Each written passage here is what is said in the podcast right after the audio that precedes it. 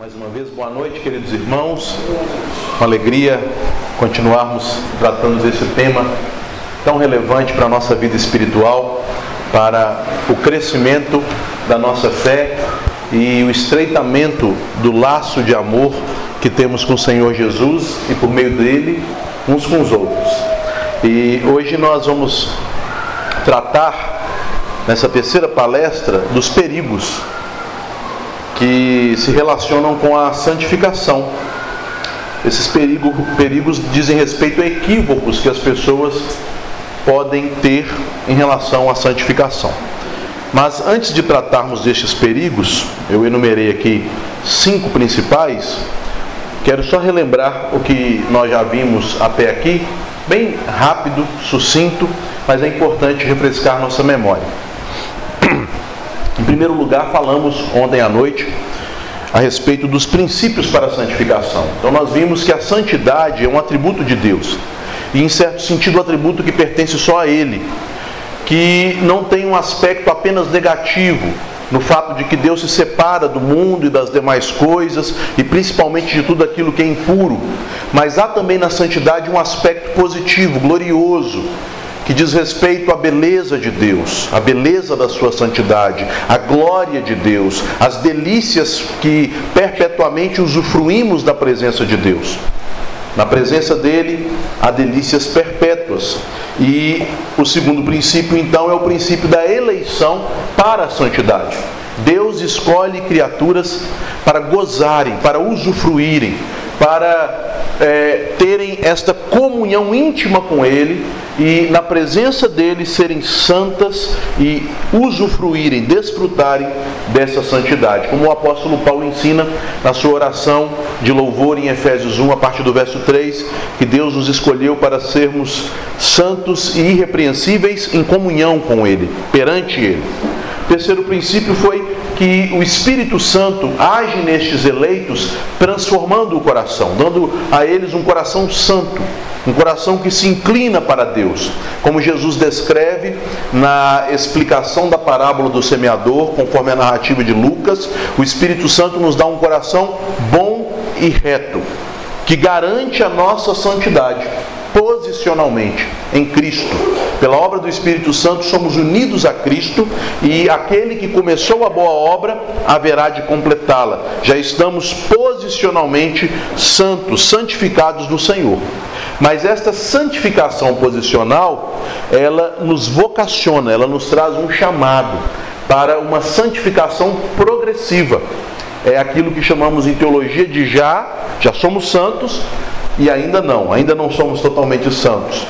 É o que chamamos também do indicativo e do imperativo, que é o uso que os apóstolos e escritores do Novo Testamento fazem dos verbos, nestes dois modos verbais, um modo indicativo que aponta para realidades já é, é cumpridas, já é, é, demonstradas, e o imperativo que aponta para ordens decorrentes destas realidades. Então, se já somos santos em Cristo, se já recebemos a santidade pela obra do Espírito, vivamos em santidade, sejamos santos, é, vivamos conforme a vocação que recebemos do Senhor. Então nós temos essa santidade progressiva. E eu falei que nessa santidade progressiva Deus nos abençoa, conforme estabelece ali a, o catecismo maior nas suas perguntas que referem-se à obra da salvação na vida do crente. Deus nos abençoa com dois tipos ou duas categorias de bênçãos: bênçãos da graça, bênçãos da glória. E isto nos encaminha para o propósito final da santificação. Obviamente que a santificação termina nessa vida quando entramos na outra vida já em glorificação, em perfeita santidade, como santos é, aperfeiçoados na presença do Senhor, como diz o autor da Epístola aos Hebreus, no capítulo 12. Mas nesta vida, o progresso em graça e glória termina quando, com a fé amadurecida, já com uma vida de maturidade da fé e maturidade da vida cristã, nós chegamos à certeza da salvação. Que não é essencial a fé, mas que todo cristão deve buscar, porque por meio dessa certeza plena da fé, Esta fé que examina a si mesmo e reconhece pelos frutos da graça de Deus em si mesmo que Deus o escolheu e que Deus tem agido nele, reconhece essas coisas e recebe as bênçãos da glória, que são gotículas, destilar de uma chuva temporã dos céus. A consciência plena do amor de Deus, a paz que excede todo entendimento, a alegria do Espírito Santo e a firme esperança dos céus. Estas são as bênçãos que são o fruto maduro de uma vida santificada e que todo cristão deve almejar, deve buscar, e se for diligente, será abençoado com essas bênçãos, será recompensado com essas bênçãos nessa vida. Deus, ele nos promete estas coisas. Falamos hoje pela manhã das partes da santificação. Então, em primeiro lugar, eu disse sobre os meios da santificação, e o meio interno é apenas a fé. A santificação, eu usei esse exemplo, é a musculação da fé. Calvino dizia que os meios de graça são exercícios da fé. A oração é um exercício da fé, a leitura bíblica é um exercício da fé, o ouvir sermões e aplicá-los à nossa vida, a meditação é um exercício da fé, o participar corretamente dos sacramentos é um exercício da fé.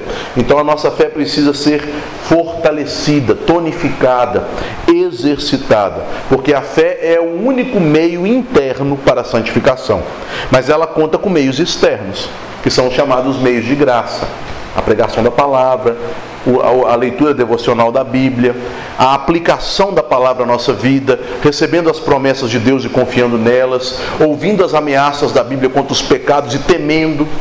Então, o temor também faz parte da santificação, como está lá em Filipenses 2,12: desenvolvei a vossa salvação com temor e tremor, porque é Deus que opera em vós o querer e o realizar.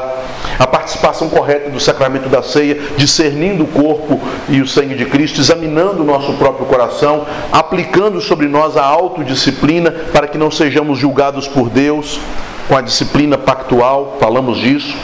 As partes dessa santificação, então, consistem eu estou usando essas figuras para ficar mais fácil memorizar, para não ficar um, uma, uma, uma fala muito de teologuês. Mas é um trocar de roupa. A Bíblia usa essa figura do trocar de roupa lá em Colossenses 3, a partir do verso 9 até o 11. É, Despir-se do velho homem e das suas obras e revestir-se de Cristo. Vestir a roupa de Cristo. Obviamente que de uma maneira posicional nós já fomos revestidos de Cristo. Deus, quando olha para nós, ele não vê o pobre pecador que nós somos, ele vê Cristo em nós. E é por isso que ele não se ira contra os seus filhos. Eu não sei se eu estou falando uma heresia, mas eu tenho essa convicção. Né? Deus não se ira contra nós, Deus se ira contra o mundo. A ira de Deus está sobre o mundo. Deus, ele pode nos corrigir severamente, mas até a correção de Deus é amorosa. Ele corrige aos filhos que ama. Então eu procuro corrigir meus filhos como Deus me corrige, né? Quando a ira vem, a ira do homem não produz a justiça de Deus, eu deixo ela passar, aí eu falo, ó, daqui dois dias eu vou conversar com você sobre essa, essa situação. Porque eu preciso de dois dias para digerir, para não, não corrigir com raiva, né? se, eu, se eu fosse mais santificado, talvez eu poderia falar, daqui uma hora você conversa comigo, mas às vezes eu preciso de dois dias, né? Aí eu espero, marco, eles esperam, eu converso, mostro o que está errado, falo o porquê. Não tem nem mais vontade de, de bater às vezes, né? de corrigir com a vara, mas eu sei que precisa. Aí que é a forma correta. Porque quando você bate com vontade, você está pecando, isso é ira do homem. Aí eu falo, olha agora, meu filho, minha filha, vira aí o bumbumzinho aí, que vai ser duas, porque acho que merece duas. Meu pai, não sei o quê. Olha, se ficar querendo negociar, vai ser três, você que sabe. Aí aumenta. Então, Deus, até na correção, meus irmãos, eu aprendi isso com Jay Adams no livro dele sobre família. Até na correção, Deus não nos gela, Deus não nos coloca de castigo. Deus ele corrige em amor. O amor de Deus foi revelado a nós em Cristo e nós fomos revestidos de Cristo. Deus nos ama. E a correção é prova de que somos filhos e não bastardos, porque Ele nos ama. Mas, mas nós às vezes quando corrigimos nossos filhos deixamos a ira e a raiva tomar conta, mas Deus não deixa não, Ele nos corrige sem ira. Né? Dá uns tapas doído tem hora, mas sem raiva nenhuma, né? É porque a gente precisa. Mas, irmãos, este este despir-se do velho homem e revestir-se de Cristo acontece por meio de vários processos que nós podemos conduzir pela graça de Deus, pelo poder do Espírito Santo que nos capacita em nossa mente, em nossa vontade a ouvir a palavra de Deus e a atender ao chamado de Deus, pela capacitação que ele nos deu, pela vivificação que ele nos dá, mas também às vezes de forma passiva, usando situações, pessoas, circunstâncias para nos corrigir. A abrangência, ainda falando das partes, né? Essa santificação é de dentro para fora, não de fora para dentro.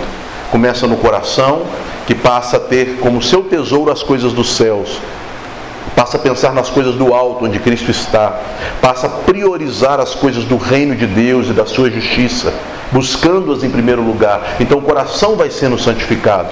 Isto vai revelar uma santificação também na mente, uma visão de mundo, uma forma de pensar, critérios de valores, de prioridades que refletem um coração santo, transformado. E por fim, nas nossas atitudes, nas nossas escolhas, na nossa prática de vida, que vai se tornando cada vez mais santa.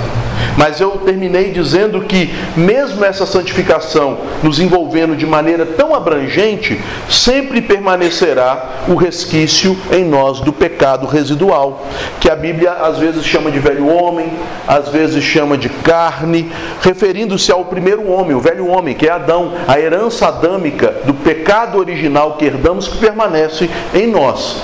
E aí Romanos 7 refere-se exatamente a este ponto, porque nós somos miseráveis, não no sentido de que não temos o amor de Deus ou não tivemos o nosso coração transformado, mas porque todos estes dons que temos não procedem de nós da nossa própria capacidade, não são inerentes à nossa natureza, mas são dádivas de Deus. E por isso que a santificação só pode ser vivida em constante vigilância e dependência. Quando eu começo a achar que eu estou forte, aí que o negócio ficou perigoso. Quando eu começo a achar, agora eu estou bem, agora eu estou santo, aí já começou a ruína e a queda. Porque tudo que nos mantém, tudo que nos dignifica, tudo que nos sustenta espiritualmente, vem do Senhor e é recebido em dependência. Miserável homem que sou, que é o clamor do apóstolo Paulo em Romanos 7, é sinônimo daquele clamor em que a tua graça me basta, porque o seu poder se aperfeiçoa na fraqueza. A miséria é a pobreza de dons espirituais, a fraqueza é o reconhecimento da dependência da graça. Então, essa é a nossa situação uma luta constante, uma vigilância constante contra a carne, contra o velho homem, para que a santificação avance e, mesmo avançando, ela não volte atrás, porque há também os sobressaltos na caminhada cristã. Né? Nós temos grandes homens de Deus que, diante de desafios, diante de situações como a negligência na vida espiritual, de grandes tentações, Satanás não peneirou Pedro. Eu não quero nem saber como que é essa peneira do diabo, né? Mas deve ser terrível, porque Jesus falou: Pedro, você está falando que vai me defender até a morte? Eu estou rogando por você. Interessante que Jesus sabia que Judas o trairia, mas ele rogou por Judas. Não, quem que manteve Pedro fiel?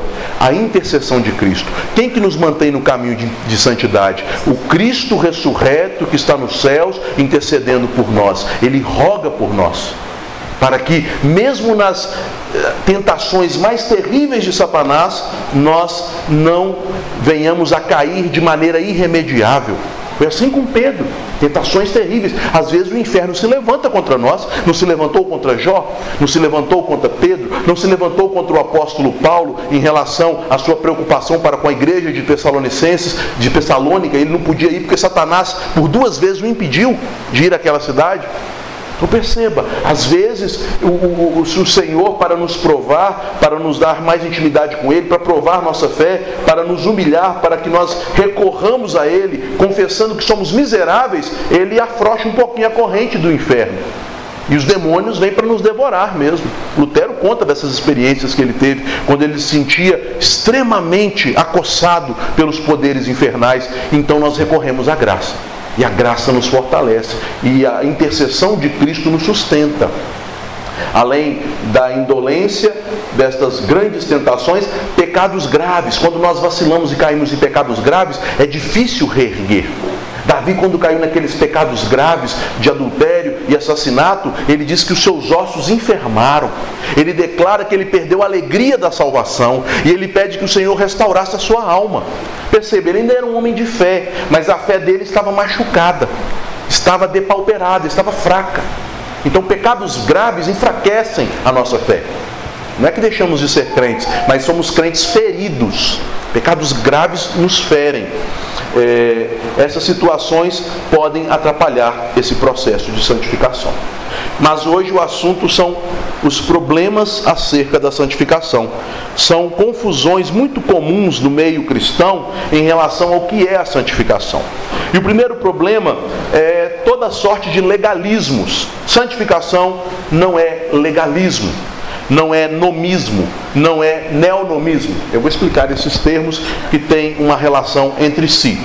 Então, santificação não é legalismo. A referência mais contundente sobre é, a falsa santificação chamada legalismo encontra-se na carta de Paulo aos Gálatas. E lá no capítulo 3, eu vou pedir que alguém que tem uma voz aí possante, leia para mim, Gálatas 3,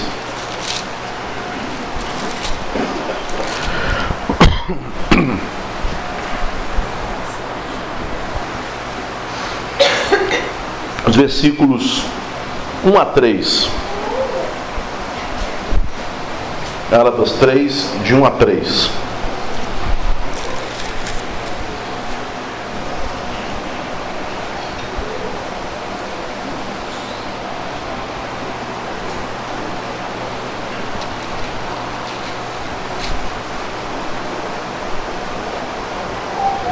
Quem pode ler, por favor?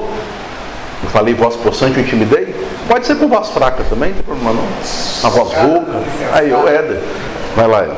Odados insensatos, quem vos fascinou a vós outros, ante cujos olhos com Jesus Cristo exposto como crucificado, era apenas saber isso de vós. Recebestes o Espírito pelas obras da lei ou pela pregação da fé?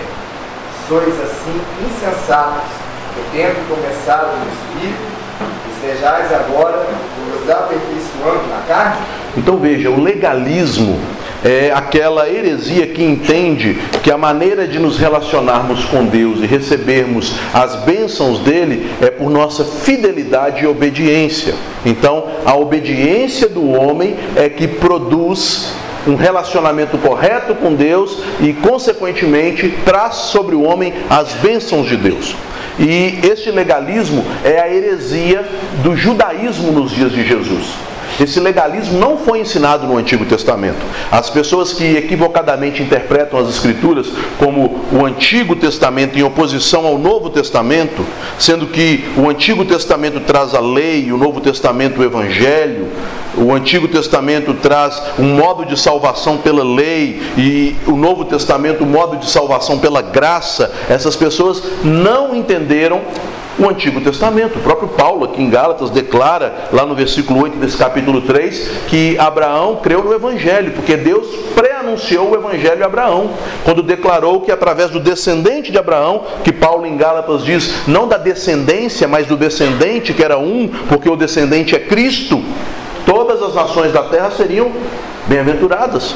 Sobre Moisés, o autor da Epístola aos Hebreus diz que Moisés abandonou os tesouros e toda a glória do Egito para sofrer o vitupério, a vergonha de seguir a Cristo, porque ele almejava superior galardão. Então Moisés foi vocacionado por Cristo e para seguir a Cristo. A lei também não foi dada num contexto de legalismo, isto é, de obediência de um pacto de obras para receber a salvação. A lei foi dada num contexto de graça, de redenção, no qual Deus primeiramente deu o cordeiro pascal, libertou o seu povo do Egito com mão forte, fez uma aliança de graça com eles e após ter feito essa aliança de graça, ele diz: "Eu sou o Senhor teu Deus que te tirou do Egito, da casa da servidão". Por isso, aí vem os dez mandamentos. Então, os mandamentos, eles estão em relação com a graça, eles são dádivas da graça e eles só funcionam num contexto de graça. Fora da graça, eles somente nos condenam. Portanto, quando o apóstolo declara em Romanos e também em Gálatas que a lei foi abolida, é a lei no sentido de um pacto de obras. A lei foi abolida em sua maldição. A lei foi abolida em Cristo no fato de nos obrigar a sermos perfeitos cumpridores da lei para recebermos a herança celestial. Mas como lei moral que revela quem Deus é, um Deus santo, um Deus justo, que revela o amor de Deus, ela é eterna, ela é perfeita e ela se cumpre pelo amor. Amando a Deus e amando ao próximo, eu estou cumprindo a lei, porque a lei ela descreve o que é amar. Como que eu amo a Deus? Cumprindo as primeiras, a primeira tábua da lei. Como que eu amo o próximo? Cumprindo a segunda tábua da lei. Mas o legalismo então inverte, ele coloca a lei antes da graça. E Paulo aqui em Gálatas, ele combate essa ideia que muitos temos de que uma pessoa é santa na medida em que ela é mais externamente falando, obediente a princípios, a critérios morais. O legalismo de nossos dias, no meio evangélico, pode ser apelidado de moralismo, né? Pessoas extremamente moralistas e eu não estou dizendo que o crente que se santifica não vai se tornar cada vez mais obediente, porque vai. Não vai se tornar cada vez mais afeito à lei do Senhor, porque também vai. Mas essas pessoas usam a lei como um instrumento de orgulho, como um instrumento de se julgarem superiores aos demais, como um instrumento até mesmo de se tornarem árbitros sobre a vida dos outros e afastarem os outros da presença do Senhor, por colocá-los numa posição de indignos diante da suposta santidade que eles alcançaram. Então, meus irmãos, muitas vezes nós observamos pessoas assim e achamos, fulano é uma pessoa santa. Não, talvez seja um legalista, um moralista.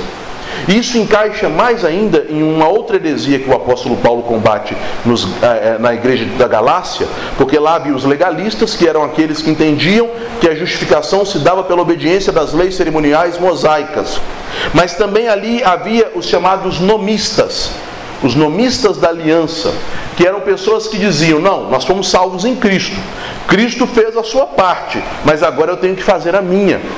E esta ideia está subentendida aqui em Gálatas 3, no versículo 3, quando ele diz: Sois insensatos, que tendo começado no espírito, estejais agora vos aperfeiçoando na carne. O que é aperfeiçoar na carne? Eu já tentei me aperfeiçoar na carne várias vezes e em muitos momentos eu caio nesse pecado.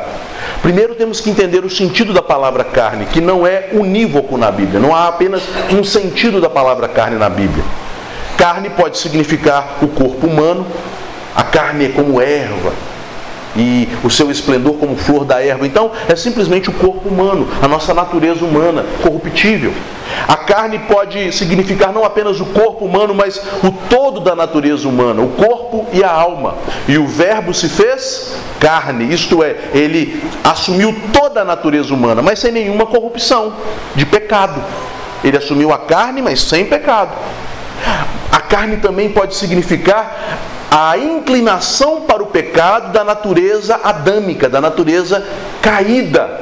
Paulo diz lá em Gálatas 5 que as obras da carne são conhecidas e são estas. Aí ele fala prostituição, glutonaria, idolatria e por aí vai. Ele está falando de tendências pecaminosas, corruptas do coração. A palavra carne pode significar isto. Mas aqui nós não temos nenhum desses três sentidos. Quando Paulo fala da tentativa humana de aperfeiçoar-se na carne, ele não está falando do corpo, aperfeiçoar-se no corpo, ele não está falando da natureza humana no seu sentido original, nem está falando das inclinações pecaminosas que corromperam essa natureza. O que Paulo tem aqui em mente é o mesmo sentido que aparece lá na carta aos Filipenses. Vou pedir que alguém leia.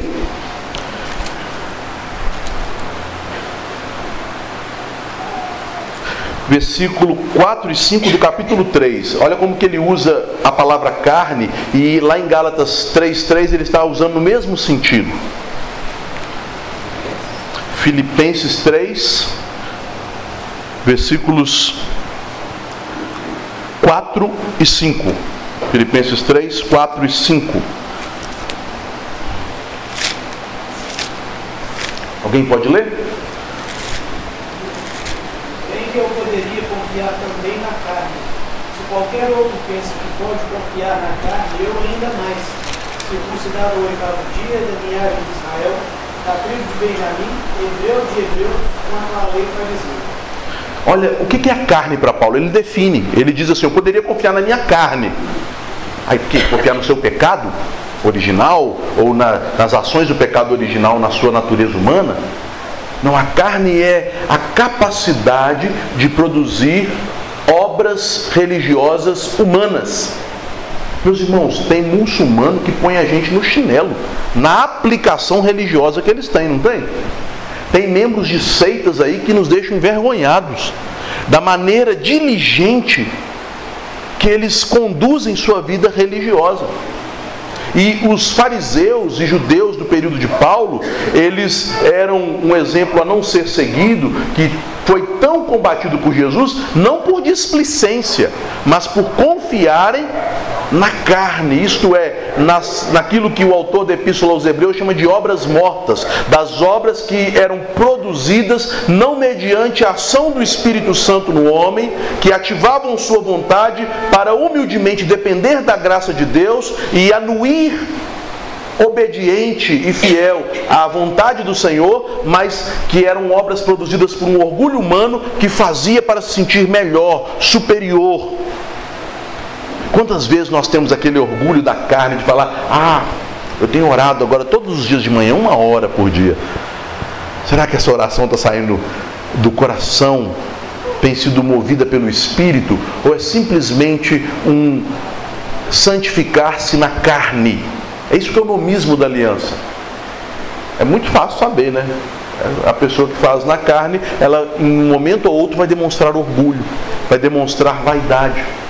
É, é neste mesmo sentido que João usa o termo carne no seu evangelho, no capítulo 1, vou pedir que alguém leia, nos versículos 12 e 13.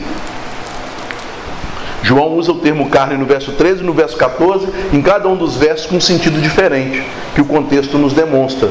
Vejam lá, João 1, 12 e 13.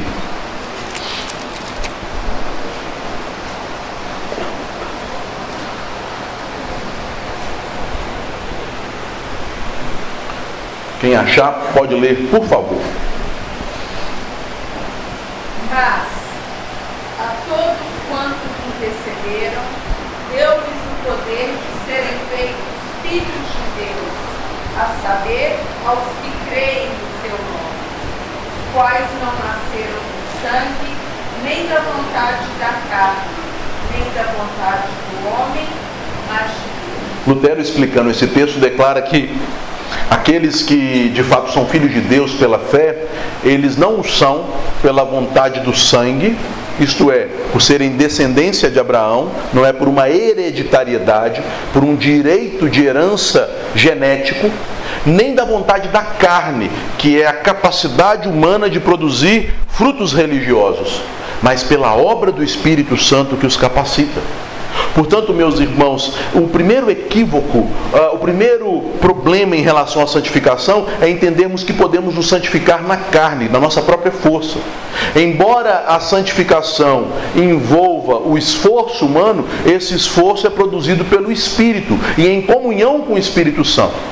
Vou tentar é, explicar isso para os irmãos, como eu aprendi com talvez o melhor professor que eu já tive sobre este assunto, né? Já morreu há algum tempo, meu filho tem o nome dele, Aurélio Agostinho.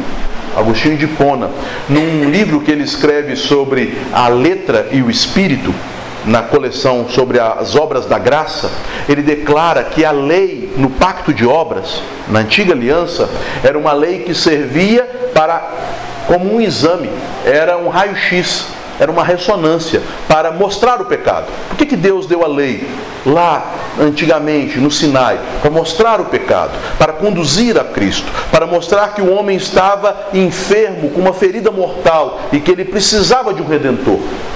Mas agora nós temos o que Agostinho chamava de a lei do Evangelho. A lei do Evangelho são promessas. Sempre encare, meus irmãos, as exigências de Deus para a sua vida como promessas.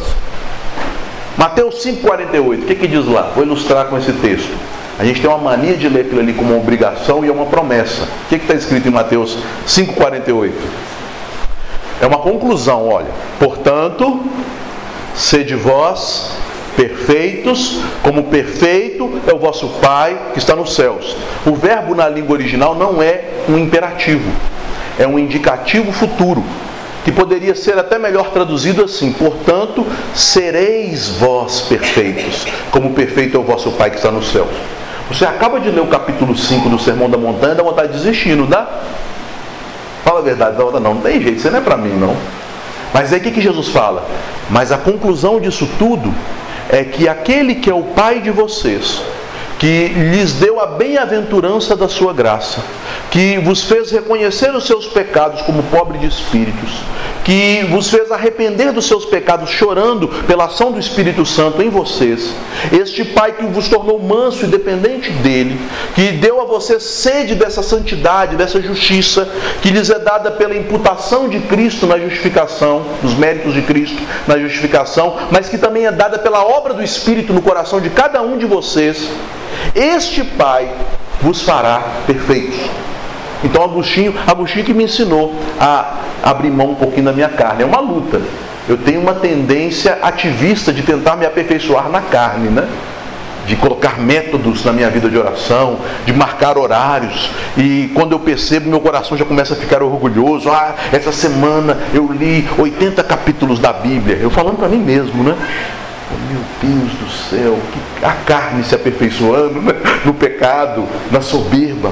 Mas o que Deus está dizendo é o seguinte, meu filho, tudo que eu te peço agora no Evangelho, na lei do Espírito, eu estou te dando promessas. E se eu te falo, seja santo, você ora para mim, Senhor, me faz santo e ore, e peça, e lute em oração, faça como Jacó, agarra-te comigo em oração, que eu vou te fazer santo, eu vou te abençoar, eu vou te transformar. Se eu te falo, tenha pensamentos puros, e você luta com pensamentos impuros, clame ao Senhor, Senhor, dá-me uma mente pura, dá-me a mente de Cristo, e eu vou te dar.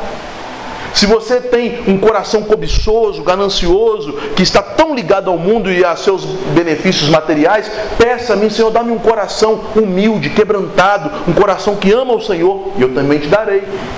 Então a santificação não se processa na carne, na força do nosso braço, na força da nossa mente, na nossa capacidade de produzir obras religiosas, que são obras mortas diante de Deus, porque são imperfeitas, mas a santificação é pelo poder do Espírito, reconhecendo miserável homem que sou.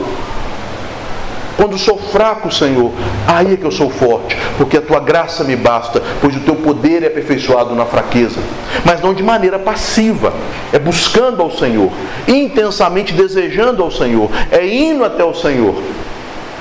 E é interessante que até esse ir, esse desejar, esse buscar, já é ação do Senhor em nós em total dependência, mas em atividade. E Agostinho, de maneira bendita, iluminado pelo Senhor Deus, pelo Espírito de Deus, diz isso. A lei do Espírito são promessas. Entendam isso. Portanto, nós devemos evitar na vida de santificação o legalismo, que é a ideia de que somos salvos pela lei, eu creio que os cristãos não pensam assim, mas também essa outra distorção de um legalismo menos é, é, é, radical, mas que acaba se enredando em nossa vida, que é o nomismo da aliança, da ideia de que Cristo fez a sua parte. Até os católicos têm isso como se fosse um verso bíblico que não é. E faça a tua parte que eu te ajudarei. Ele fez metade, a outra metade é sua. Não. Tudo é Ele. Tudo vem dele, tudo é por meio dele, tudo é em união com ele. É assim que o cristão deve entender a santificação. As leis do Senhor, as ordens do Senhor, são promessas da graça que devem ser buscadas. E a oração, como exercício da fé, se a fé que é santíssima e preciosíssima, como diz Pedro e como diz Judas, o irmão do Senhor, mas que também, como falava Lutero, não passa de uma mão de um mendigo que implora pelos tesouros da graça. Se a fé é isso, meus irmãos, cada vez que oramos, nós estamos reconhecendo nossa humildade, nossa dependência, nossa insuficiência. Agora, como que a gente pode transformar um instrumento de humildade, dependência e insuficiência em um instrumento de orgulho? Só se for pela carne, né? É a carne. Eu oro muito, pronto. Então não adiantou nada essas orações, né? Oh Senhor, quem me dera se eu pudesse passar todos os meus dias na tua presença. Veja a angústia do salmista, angústia santa. Assim como a corça, Senhor, suspira pelas águas, assim por ti, Senhor, suspira minha alma. A gente tem que sentir necessidade de Deus. Falando, hoje eu nem orei, aí faz um, um gemido Calvino é, explicando o que significa o gemido inexprimível do Espírito, conforme está lá em Romanos 8, ele fala algo interessante. Ele declara que é como se o Espírito, quando nós estamos sem palavras para expressar diante de Deus, nos levasse a gemer, a soltar urros na presença do Senhor, para expressar aquilo que vai em nosso coração, a nossa carência, a nossa necessidade. Então, é desta maneira que a santificação se desenvolve. O segundo erro, conforme está lá em Romanos 6, vou pedir que alguém leia para mim alguns versículos de Romanos 6. É óbvio que eu não vou pregar e trabalhar todo esse capítulo tão profundo, mas eu vou pedir que alguém leia os versículos 1 e 2. É o antinomismo gnóstico. Eu vou explicar o que, que significa esse negócio, né? Não é remédio, não. Antinomismo gnóstico. Parece nome de remédio, né? Esses nomes esquisitos. Romanos 6, 1 e 2. Quem pode ler, por favor?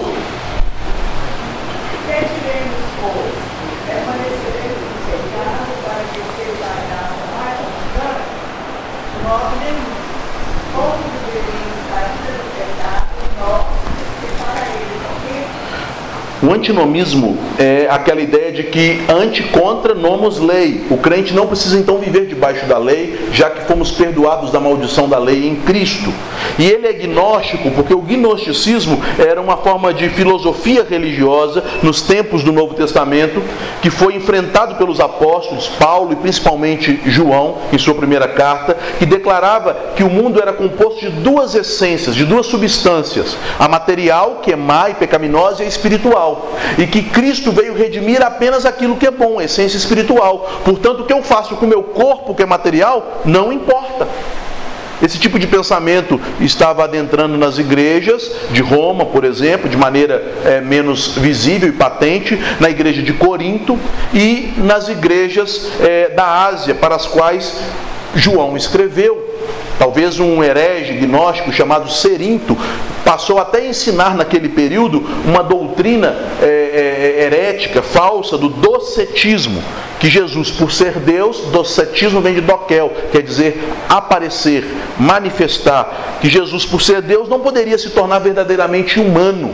Então ele tinha uma aparência humana, mas era como se fosse um holograma, ele não tinha carne como nós. Por isso que João declara na sua primeira carta, no capítulo 4, que todo aquele que nega a humanidade de Cristo, que Jesus vem em carne, este tal é o espírito do falso profeta, o espírito do anticristo. Então, em que tipo de, de santificação essas pessoas se fundamentavam? Eu devo santificar o meu espírito, eu devo ter uma comunhão com Deus através do meu espírito, do meu coração, dos meus sentimentos. Meus irmãos, nossa época é gnóstica. Os desigrejados são gnósticos. Não, meu coração do Senhor, o Senhor conhece a minha sinceridade, o Senhor sabe que eu o amo, mas não importa a maneira como eu vivo, não importa o que eu faço com o meu corpo. O meu corpo é pecaminoso mesmo. Né? Se eu me junto com prostitutas, como faziam os crentes de Corinto, não, isso não vai interferir na minha espiritualidade. Veja como aquele gnosticismo de uma santificação somente por uma comunhão sentimental, espiritual com Cristo, ele estava ali levando os coríntios a naufragar na sua vida moral. Não importa. Deus conhece o meu coração. Como pastor, eu tenho enfrentado pessoas assim, cometem os pecados mais horrorosos, né? Só falta falar que a culpa foi minha. Não, não falta, não que falam também, né? Ah, que o Senhor não me visitou, que o Senhor não fez isso, né? Eu, falo, eu fico assim, abismado, né? Outro dia eu tive que falar, vou censurar de novo? Não. Mas de falar com uma irmã, fulana de tal na igreja fez isso e aquilo, falou, olha, eu aconselhei para ela seguir isso, está na Bíblia, se ela fez isso porque ela quis. Eu falei, a Bíblia diz isso, isso e isso. Ela não seguiu o que eu falei. Então, aí a pessoa era parente, né? Como parente que ama essa pessoa, faça como eu tenho feito. Ore por ela. Peça ao Senhor que lhe dê arrependimento. Peça ao Senhor para que ela, pelo Espírito Santo, reconheça o seu pecado, porque é o Espírito Santo que convence o homem do pecado, da justiça e do juízo. É o Espírito Santo que produz a tristeza segundo Deus. É o Espírito Santo que restaura. Ore. Agora não venha justificar pecado querendo botar a culpa nos outros, né? Tem até aquele ditado que diz, a culpa é minha, eu coloco quem eu quiser, né? Não tem um ditado assim? E esse ditado tá, tá na moda, né? Eu vejo todo dia eu querendo colocar a culpa em mim. Como líder espiritual, geralmente a gente sofre as culpas de toda a comunidade. Né? Então a culpa é minha, eu ponho no Senhor, o problema é seu. Mas irmãos, essa tendência de nossa época, e isso é documentado, é estudado por especialistas, por pensadores, é que nossa época tem uma visão de mundo gnóstica. Eu, se eu tenho sentimentos bons, aí eu vou no churrasco, fico ali com meus amigos e tal. Ah, Deus está comigo. Não importa o que eu faço da minha vida. O corpo, ele é simplesmente algo acessório que eu uso para ter prazeres, para expressar meus sentimentos, mas o corpo não interfere na minha comunhão com o divino, não interfere na minha comunhão com Deus. Isso era o antinomismo daqueles dias e isto é o antinomismo dos nossos dias. E o antinomismo leva, consequentemente, a outros dois equívocos, a outros dois problemas acerca da santificação que estão correlatos, que são os problemas relacionados ao misticismo então, como eu posso saber que eu tenho comunhão com Deus, que eu tenho crescido na graça de Deus? Já que não é pela obediência a Ele, já que não é pelo desejo de seguir a vontade dEle, já que não é pela comunhão que, que, que, que resulta em transformação de mente, em transformação do coração, em transformação de atitudes, é por uma experiência mística. Eu sinto Deus, eu senti um arrepio aqui na espinha, meu Deus está comigo. Né? Sai daqui e dou um chute no primeiro que me encher a paciência. Mas Deus está comigo. Não tem domínio próprio, não tem amor por ninguém, vive de maneira egoísta, vive em pecados grosseiros, mas eu sinto Deus. Então, neste misticismo que muitas pessoas, principalmente nos meios pentecostais e neopentecostais, associam à santidade, nós temos dois tipos. O primeiro, que foi muito comum fruto desse gnosticismo também, muito comum na Idade Média, é o misticismo ascético. Ascetismo é a ideia de que se eu refreio o meu corpo nos seus desejos básicos e fundamentais, eu faço com que o meu espírito se eleve. E ao elevar o meu espírito pela pela não mortificação da carne, que é a inclinação pecaminosa em nós, mas pela mortificação do próprio corpo e dos desejos não pecaminosos, indiferentes do corpo, eu me torno espiritualmente superior. Daí vem aquelas ideias de jejuns que servem para depauperar a saúde, não para uma consagração espiritual, de ajoelhar no milho, né?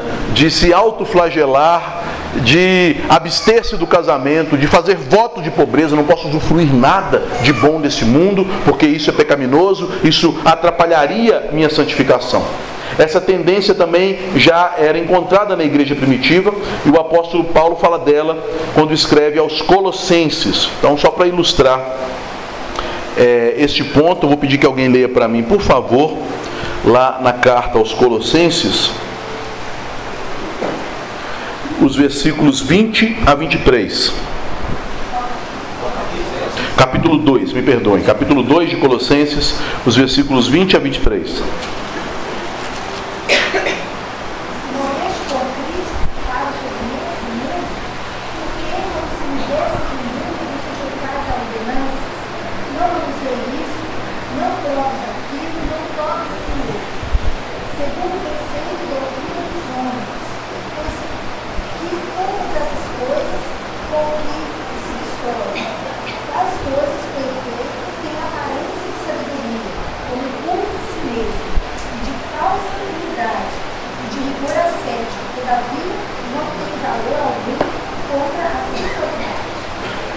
Ideia de que a renúncia a prazeres que não são biblicamente lícitos, mas que são prazeres relacionados a esse mundo, às circunstâncias dessa vida, nos tornaria mais santos. Bom, o reverendo Gustavo é um homem de Deus, porque só ele estava com aquela roupa tem uns 5 anos, ele veio aqui em BH 5 anos atrás, aquela olha como está rasgada, está puída. O homem abençoado, né? Então, a, a, espiritualidade medieval, que formou até o imaginário católico romano, tem essa concepção. E quando eu fui para o. É engraçado como a cultura no Brasil ela se diversifica em cada região no mesmo estado. Eu fui para o norte de Minas, eu percebo que essa visão franciscana é mais arraigada, né? O religioso tem que ser alguém gordinho como eu, já, já perdeu uns 10 pontos, né? Pobre, pálido, é, é, é, humilde, com a carinha de, de miserável, né? enrugadinho, né? que mostra que está passando até fome. É uma pessoa que se você chutar ele, ele, ele até deita para você chutar de novo. Né? É o ascético, é o ascetismo. O que, que Paulo está dizendo aqui? Estas coisas não passam de coisas malignas, demoníacas. O termo rudimentos do mundo, stoikeia tu cosmu, refere-se a princípios elementares do mundo, principados, potestades.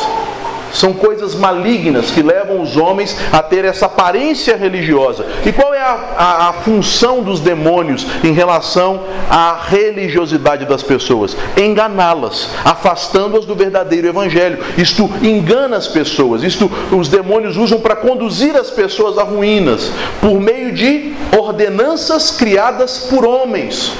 Então, isso tem um fundo maligno, não passam de ordenanças humanas Aí cria aquele tanto de regra, né? Ó, oh, o fulano de tal é tão santo que ele dorme de terno. Porque no dia que Jesus voltar, ele vai subir de terno. Toma banho de roupa. Já vi coisas, parece brincadeira, mas já ouvi isso em meios é, é, mais fanáticos, neopentecostais, né? Pessoa nunca tirou um pelo do corpo, porque é um pecado contra o corpo, que é o templo do Espírito Santo, né? Parece aquele cara lá do Star Wars, é Chewbacca que chama, né? Aquelas irmãs, parece o Chewbacca, né? E acha que isso é santificação, né? Está santificando. O ascetismo renuncia. Irmãos, eu li um manual de uma igreja, não vou falar o nome que é antiético, eu li um manual deles de doutrina.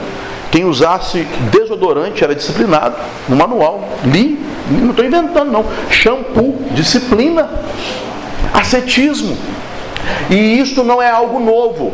A história do Santo Antão, que foi o pai do monasticismo, é, é, é, monasticismo egípcio, que era um dos monges que ficavam é, parados em colunas e ali eles ficavam apenas em meditação, ele foi reconhecido como um grande santo porque ele passou anos e anos, não sei quanto foi, quase uma década, sem tomar um banho demonstrando total desprezo pelo corpo e pelas vaidades do pecado.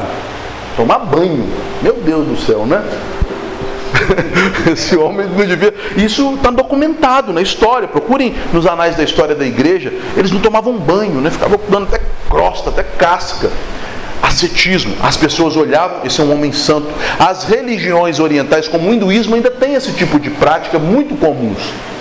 Pessoas que ficam ali com anormalidades físicas, com doenças, vão se degenerando e elas são consideradas como pessoas santas, pessoas mais próximas de Deus, pelo tamanho desapego que elas têm aos prazeres mais básicos, aos cuidados mais fundamentais para com o seu próprio corpo. Elas desprezam o corpo, por isso são mais santas.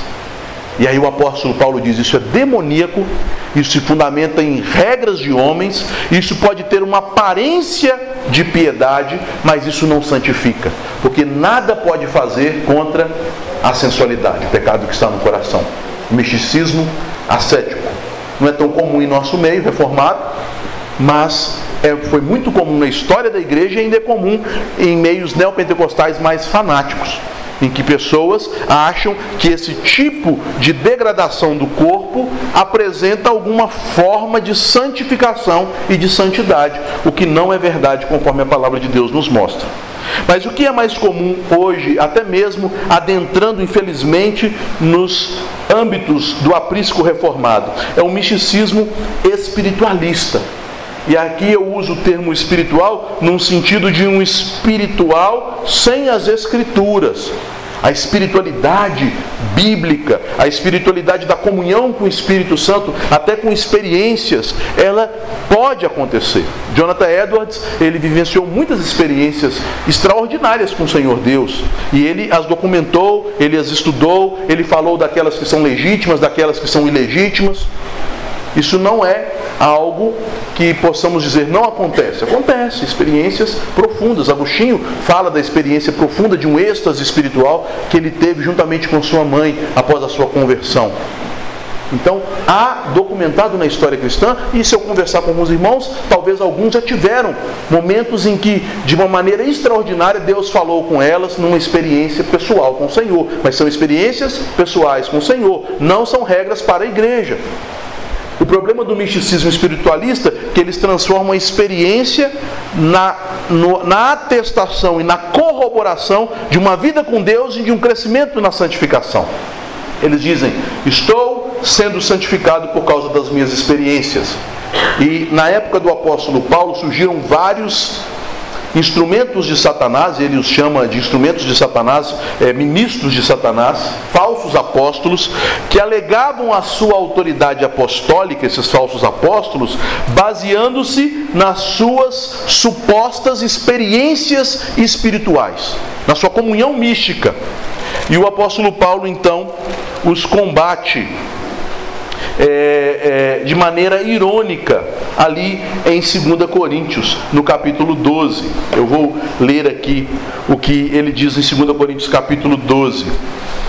Se é necessário que eu me glorie, ainda que não convém, passarei as visões e revelações do Senhor. Ele está ironizando esses falsos apóstolos. Eles diziam: Nós somos homens de Deus, porque nós temos visões e revelações do Senhor. Nós somos homens que Deus se manifestam para eles que tem visões de anjos, de demônios, do céu, do inferno, de coisas ocultas e escondidas. Por isso nós somos verdadeiros apóstolos. E esse Paulo, quem é esse homem? Então o apóstolo Paulo estava sendo combatido e até ridicularizado na igreja de Corinto por causa desses falsos apóstolos. E ele aqui agora é, os ironiza dizendo: Agora ele conta uma visão que ele mesmo teve, mas como ele teve, ele conta é, é, não em primeira pessoa para mostrar que isso nunca foi o cerne do seu ministério.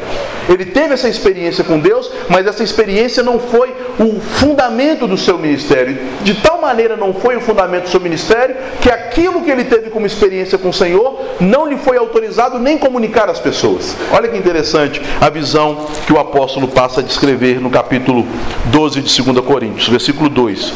Conheço um homem em Cristo que há 14 anos foi arrebatado até o terceiro céu. Se no corpo ou fora do corpo não sei, Deus o sabe. E sei que o tal homem, se no corpo ou fora do corpo não sei, Deus o sabe. Foi arrebatado ao paraíso e ouviu palavras inefáveis, as quais não é lícito ao homem referir. De tal coisa me gloriarei, não porém de mim mesmo, salvo nas minhas fraquezas. Aí ele diz: Pois se eu vier a gloriar-me, não serei nécio, porque direi a verdade. Mas abstenho-me para que ninguém se preocupe comigo mais do que em mim vê ou do que de mim ouve. O que Paulo quer dizer aqui? Depois ele conta a experiência do espinho na carne e ele conclui no versículo 10: Pelo que sinto prazer nas fraquezas, nas injúrias, nas necessidades, nas perseguições, nas angústias, por amor de Cristo, porque quando sou fraco, então é que sou forte. A santificação que se baseia em experiências místicas, espirituais, ela produz o orgulho humano. Eu sou superior aos demais, porque eu tenho determinadas experiências. Meus irmãos, talvez Judas, talvez não, com certeza Judas teve mais experiências com Deus do que todos nós aqui juntos. E isso não o levou para o céu. Levou? Não levou, mas teve experiência demais.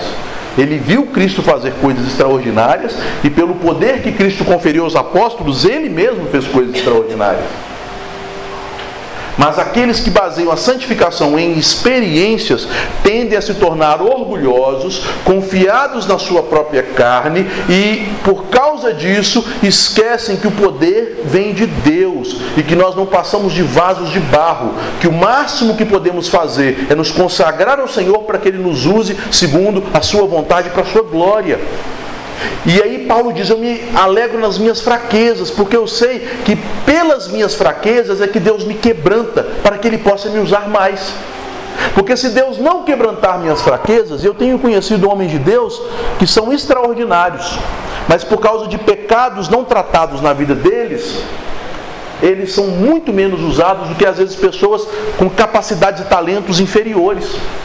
John Owen, no seu livro sobre a mortificação do pecado nos crentes, um livro excelente, que fala sobre esse tema da santificação, e eu recomendo esse livro. John Owen declara que, por causa do pecado e da ausência de mortificação na vida de muitos crentes, nós sempre ficamos aquém do que poderíamos ser nas mãos de Deus. O não querer passar por determinadas situações. Aí tem crentes que a vida dele é em círculos, você percebeu? Deus quer ensinar algo para ele, por exemplo, em relação à sua vida financeira. Aí ele vive em dificuldade, porque ele nunca aprende, né? ou nunca quer aprender, ele nunca quer se humilhar, ele nunca quer se quebrantar, ele nunca quer depender do Senhor outros em pecados que o acometem constantemente e quando Deus quer tratar, ele. Opa, aqui não, aqui não mexe não, esse pecado aqui é de estimação. Esse aqui eu cultivo com toda alegria há muitos anos, não vou tirar isso da minha vida. Coisas que podem soar até inofensivas, mas que atrapalham aquela pessoa a se quebrantar mais e ser mais usada por Deus. E o apóstolo Paulo está dando essa compreensão à igreja. Gente, não é a minha experiência com Deus que me torna o que eu sou, mas é a minha dependência de Deus que me faz ser mais santo. Por isso que eu me alegro nas minhas fraquezas, porque quanto mais fraco eu sou, mais dependente eu sou. E quanto mais dependente eu sou, mais a glória de Deus se manifesta em mim, mais a graça de Deus flui em minha vida, mais Deus me usa. Então eu não quero ser o Paulo que teve as visões dos céus, eu quero ser o Paulo que sofreu por causa de Cristo, que teve a graça não apenas de ser salvo, como ele escreve aos Filipenses, mas também de sofrer pelo Senhor. É esse Paulo que eu quero ser. Olha a compreensão e a maturidade na fé que o Espírito Santo deu a este santo apóstolo. Portanto, irmãos, estes são os erros é, mais comuns, mas eu gostaria de falar de um quinto. Só relembrando o legalismo e o nomismo, que é a tendência de nos aperfeiçoarmos na carne pela nossa capacidade religiosa o antinomismo gnóstico, que é a ideia de distinguirmos o, o aspecto espiritual da nossa vida daquilo que circunscreve a nossa vida, nossas atitudes e o nosso próprio corpo e os pecados que cometemos com o corpo, levando-nos a uma vida libertina, uma vida sem freios morais. O misticismo, nas suas duas formas de manifestação, o misticismo ascético, que luta contra a carne tentando destruir o corpo físico e julgando que isso possa trazer alguma santificação, quando na verdade o apóstolo declara que essas coisas para nada servem contra a sensualidade, e o misticismo espiritualista, ou focado na experiência, que conforme nos diz o apóstolo em 2 Coríntios, só levaria o homem ao orgulho e não a uma verdadeira santificação em dependência do Senhor e em crescimento na graça. E por fim, o perfeccionismo. É uma outra ênfase equivocada, é um outro problema acerca da santificação, o perfeccionismo. Vou pedir que alguém me ajude aí, abrindo a palavra de Deus na carta aos Filipenses, é o último texto que vamos ver nesta noite versículos 12 a 16, que o apóstolo Paulo aqui combate, Filipenses 3, eu sempre esqueço os capítulos, né? Filipenses 3, versículos 12 a 16, em que o apóstolo Paulo está combatendo essa ideia do perfeccionismo.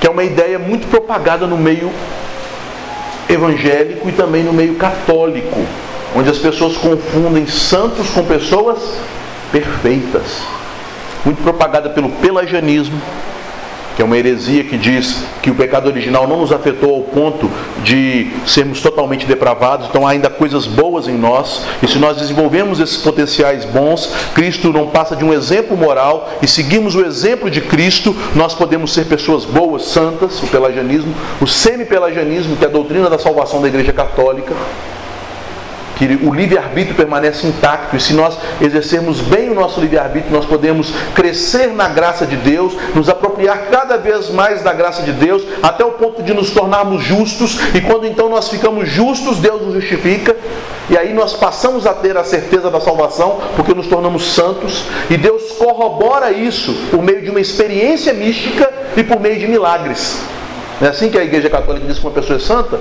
Ele viu Maria e curou um menino. Pronto, é santo. É isso, uma experiência mística e milagres. E é isso que também pensava, infelizmente, um homem de Deus, um servo do Senhor, mas que teve esse equívoco em sua teologia, Charles Finney, e John Wesley. John Wesley, o homem do Senhor John Wesley. Charles Finney eu não sei muito não. Mas o John Wesley, Charles Finney era meio complicado, né? porque ele defendia o pelagianismo, a salvação pelas obras, não pela graça. Mas o John Wesley parece ser um homem cristão, mas equivocado em sua teologia. O perfeccionismo. Eu posso viver uma vida perfeitamente moral sem pecado. Viver sem pecado nessa vida, neste mundo. Mas Paulo fala o que lá em Filipenses 3? Paulo não, né? O próprio Espírito de Deus através do apóstolo. Em Filipenses 3, 12 a 16. Alguém leia, por favor. Não que eu tenha já recebido ou tenha já obtido a perfeição, mas prossigo para conquistar aquilo para o que também fui conquistado por Cristo Deus. Irmãos, quanto a mim, não julgo haver alcançado, mas uma coisa faço esquecendo-me das coisas que para trás ficam e avançando para as que diante de mim estão, prossigo para o alto, para o prêmio da soberana vocação de Deus em Cristo Jesus. Todos, pois, que somos perfeitos, tenhamos esse sentimento. E se, porventura, pensais de outro modo, também isto Deus vos esclarecerá. Todavia, andemos de acordo com o que já alcançamos. É um texto que nos fala dessa santificação posicional e progressiva desse já e ainda não. Nós ainda não somos perfeitos. Nós ainda não alcançamos a perfeição. Mas em Cristo já somos perfeitos. Em Cristo já fomos aperfeiçoados. No entanto, enquanto vivemos nesta vida, nós temos um alvo diante de nós. E só seremos plenamente perfeitos quando alcançarmos este alvo. Qual é este alvo? A soberana vocação, o soberano chamado de Deus em Cristo. E esta soberana vocação é sermos como Ele é, é termos a glória que Ele tem, é sermos santos e irrepreensíveis perante Ele. Este é o alvo. Então, se eu ainda não cheguei no alvo, eu já sou perfeito em Cristo, porque o alvo está garantido, o destino é certo, o completar a caminhada é certo e garantido. No entanto, eu estou na caminhada. Então, o apóstolo Paulo diz: qual deve ser nossa perspectiva? Como devemos pensar? Nós vamos suplantando, esquecendo os obstáculos, os pecados, as lutas, as coisas que Deus já nos fez superar.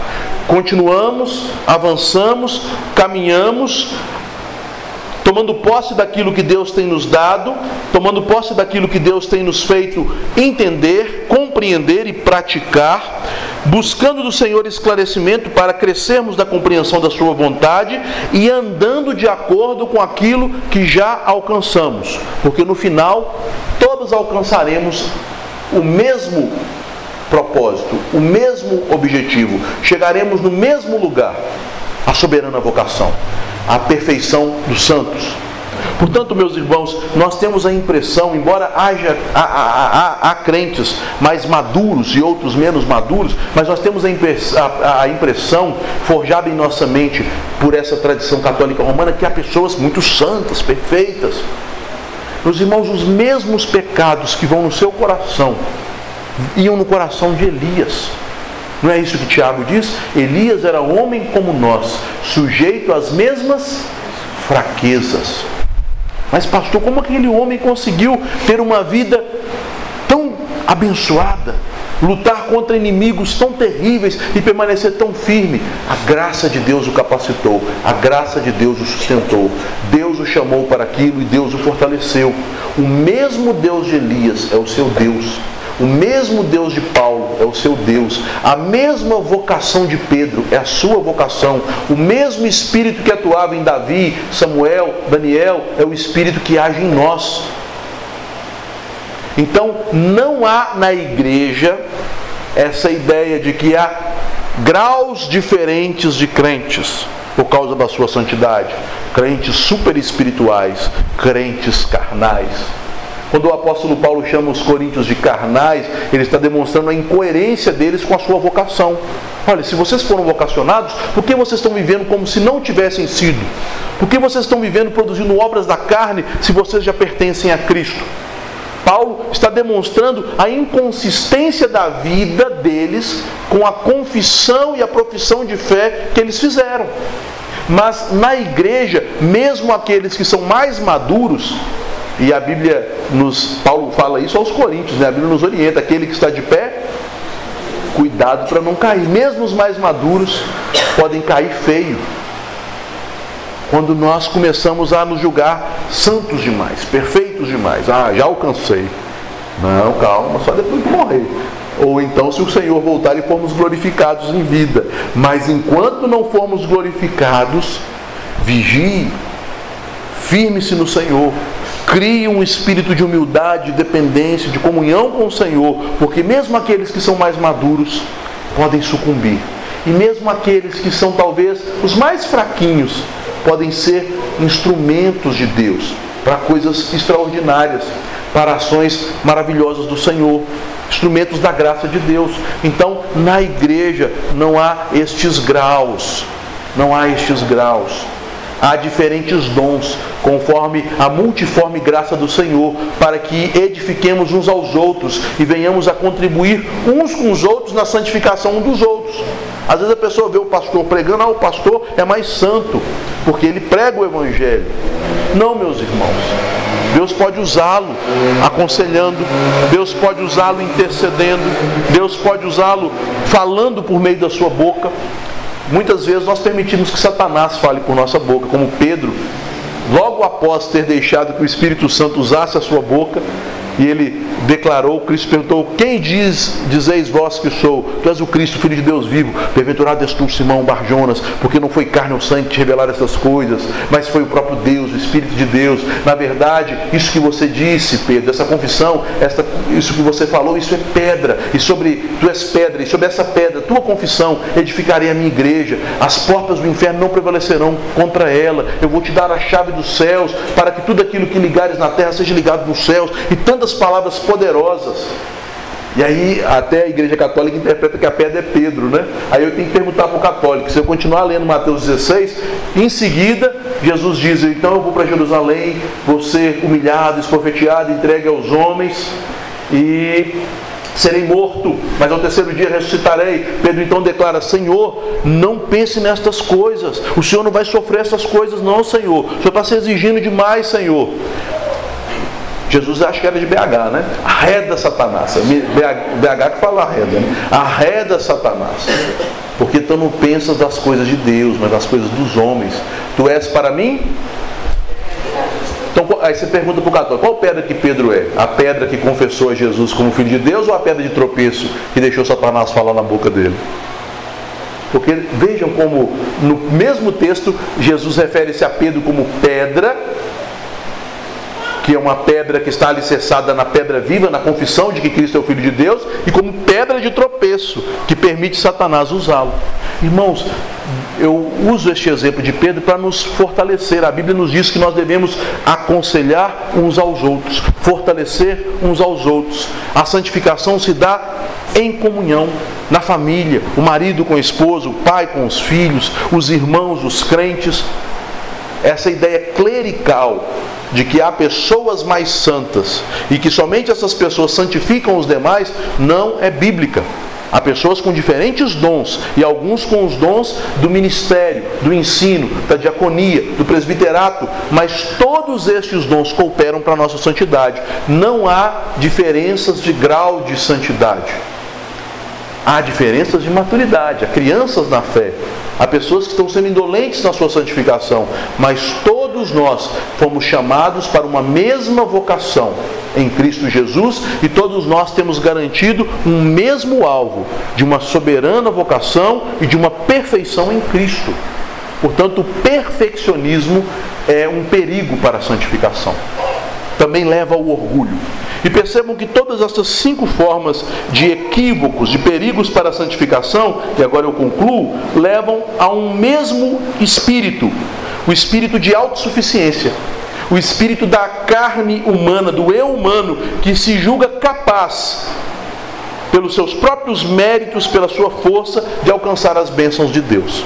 O legalismo, o antinomismo, o misticismo nas suas duas formas, o perfeccionismo nos levam ao orgulho. Então, eu os chamo a essa aplicação.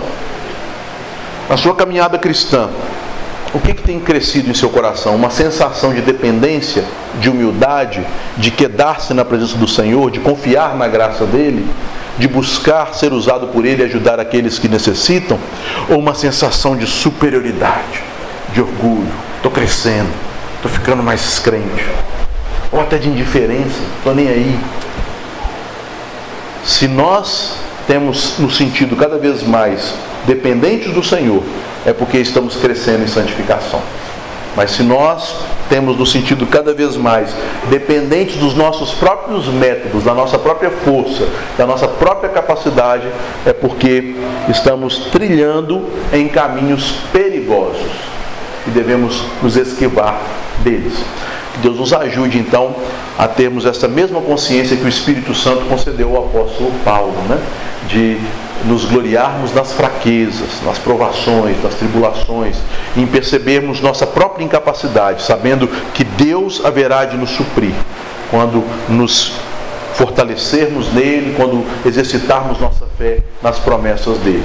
Uma outra aplicação que eu gostaria de fazer, que eu julgo muito importante, para a minha vida tem sido muito importante saber disso, todas as ordens de Deus para os crentes do Novo Testamento são promessas. Se Deus te disse, faça isso, Ele está subentendido ali dizendo: Eu te darei isso, se você me buscar, se você me pedir, se você se quebrantar. Eu te capacitarei a isso, se você se dispor. Todas as ordens de Deus, a lei de Deus no Evangelho, são promessas da graça. Que Deus abençoe os irmãos. Passo a palavra ao nosso pastor, reverendo Bruno, e agradeço a atenção de todos. Reverendo, é uma pergunta assim meio Pegadinha não, né? Não, mas são promessas de Deus. Então, eu quero saber quando ele pede coisas que a gente não quer fazer, tipo, dá outra face, faz isso, faz aquilo. Que tipo de promessa é essa quando ele fala bem-aventurados são os que dão a outra face? Coisas que eu às vezes não quero fazer. Uhum. E aí, como é que eu posso pôr isso, que isso é uma promessa? Ah, sim. Minha irmã, são promessas porque até mesmo aquelas coisas que vão contra o meu eu demonstram que Deus está prometendo que Ele nos capacitará a mortificar o eu. É, o início da nossa vocação do Evangelho é imitarmos ao Senhor Jesus em irmos após ele. Ele diz: Aquele que vir após mim, negue-se a si mesmo, toma a sua cruz e siga-me. Porque nós ligamos promessas somente a coisas que agradam o nosso eu. Mas a maioria das promessas do Evangelho são coisas que anulam, destroem, submetem o nosso eu ao Senhor, para que não seja feita a minha vontade, mas a dele. Tal como orou o Senhor no Getsemane, então nós vamos falar, Senhor, eu não dou conta de dar a outra face. Na verdade, eu queria dar um tiro nesse miserável, né? Mas, Senhor, ajuda-me a renunciar ao meu eu. Ajuda-me, Senhor, a fazer a tua vontade. Então são promessas nesse sentido. Deus não exige coisas impossíveis. São impossíveis sim para nós, mas elas se tornam possíveis porque ao nos exigir essas coisas, Ele nos capacita a fazê-las. Mas é necessário, então, já na oração, renunciar à minha vontade. E a gente tem um exemplo no próprio Cristo, né? É, ele, na sua vontade humana, não queria ser humilhado, esbofeteado, cuspido, ultrajado, crucificado. Ele fala, Senhor, eu não quero isso, mas eu quero a sua vontade. Né? A minha comida é fazer a vontade daquele que me enviou. Ele não declarou isso, mas ele, mesmo sem pecado, não teve que lutar para fazer essa vontade? Então Deus, pelo Espírito Santo, o capacitou a fazer. Então, as promessas, lembre-se disso, não são necessariamente coisas que nos agradam. Promessas são coisas que Deus ele garante que dará aos seus filhos. E muitas delas dizem respeito ao quebrantamento do nosso coração, ao reconhecimento do nosso pecado, à autonegação do nosso eu, à submissão à vontade de Deus, à, à destruição do nosso orgulho, da nossa vaidade. Oh Deus, eu não quero que mexa nisso aqui não. Mas é aí que ele prometeu que vai mexer. É aí que ele vai tratar e vai tirar. E se ele fala que vai fazer isso, podemos confiar, orar e pedir que ele faça isso. E a gente pode ser assim um pouco inteligente, falar assim, eu faço do, do, do, modo menos doloroso possível. Qual que é o modo menos doloroso possível? Quando eu não sou rebelde. Porque se eu for rebelde, vai doer mais. Porque aí ele vai ter que forçar um pouco mais a situação. Então, Senhor, dá-me um coração é, é, quebrantado, um coração solícito, para que seja do, do modo menos doloroso possível. Mas a gente não precisa ter medo da dor. A gente tem que ter medo de estar longe do Senhor de não ter o Senhor na nossa vida, né? Porque até a dor que nós vamos passar nesse processo de santificação, o apóstolo Paulo, quando contempla a glória, e ele sofreu muito, né, na sua vida de santificação, ele diz que essa dor ela é leve e momentânea diante da glória que está reservada para nós. Então é leve e momentânea apedrejamento leve e momentâneo, açoites, olha o que ele sofreu, leve e momentâneo, naufrágios, fome, traição, leve e momentânea dor, perto do que está reservado para nós em Cristo. Então nós temos que crer. Então aí por isso que é fé, crer nessas verdades. Eu creio que o Senhor tem o melhor para mim. Eu creio que o teu caminho, Senhor, é que trará ao meu coração plena satisfação, plena alegria. Tem que crer e seguir.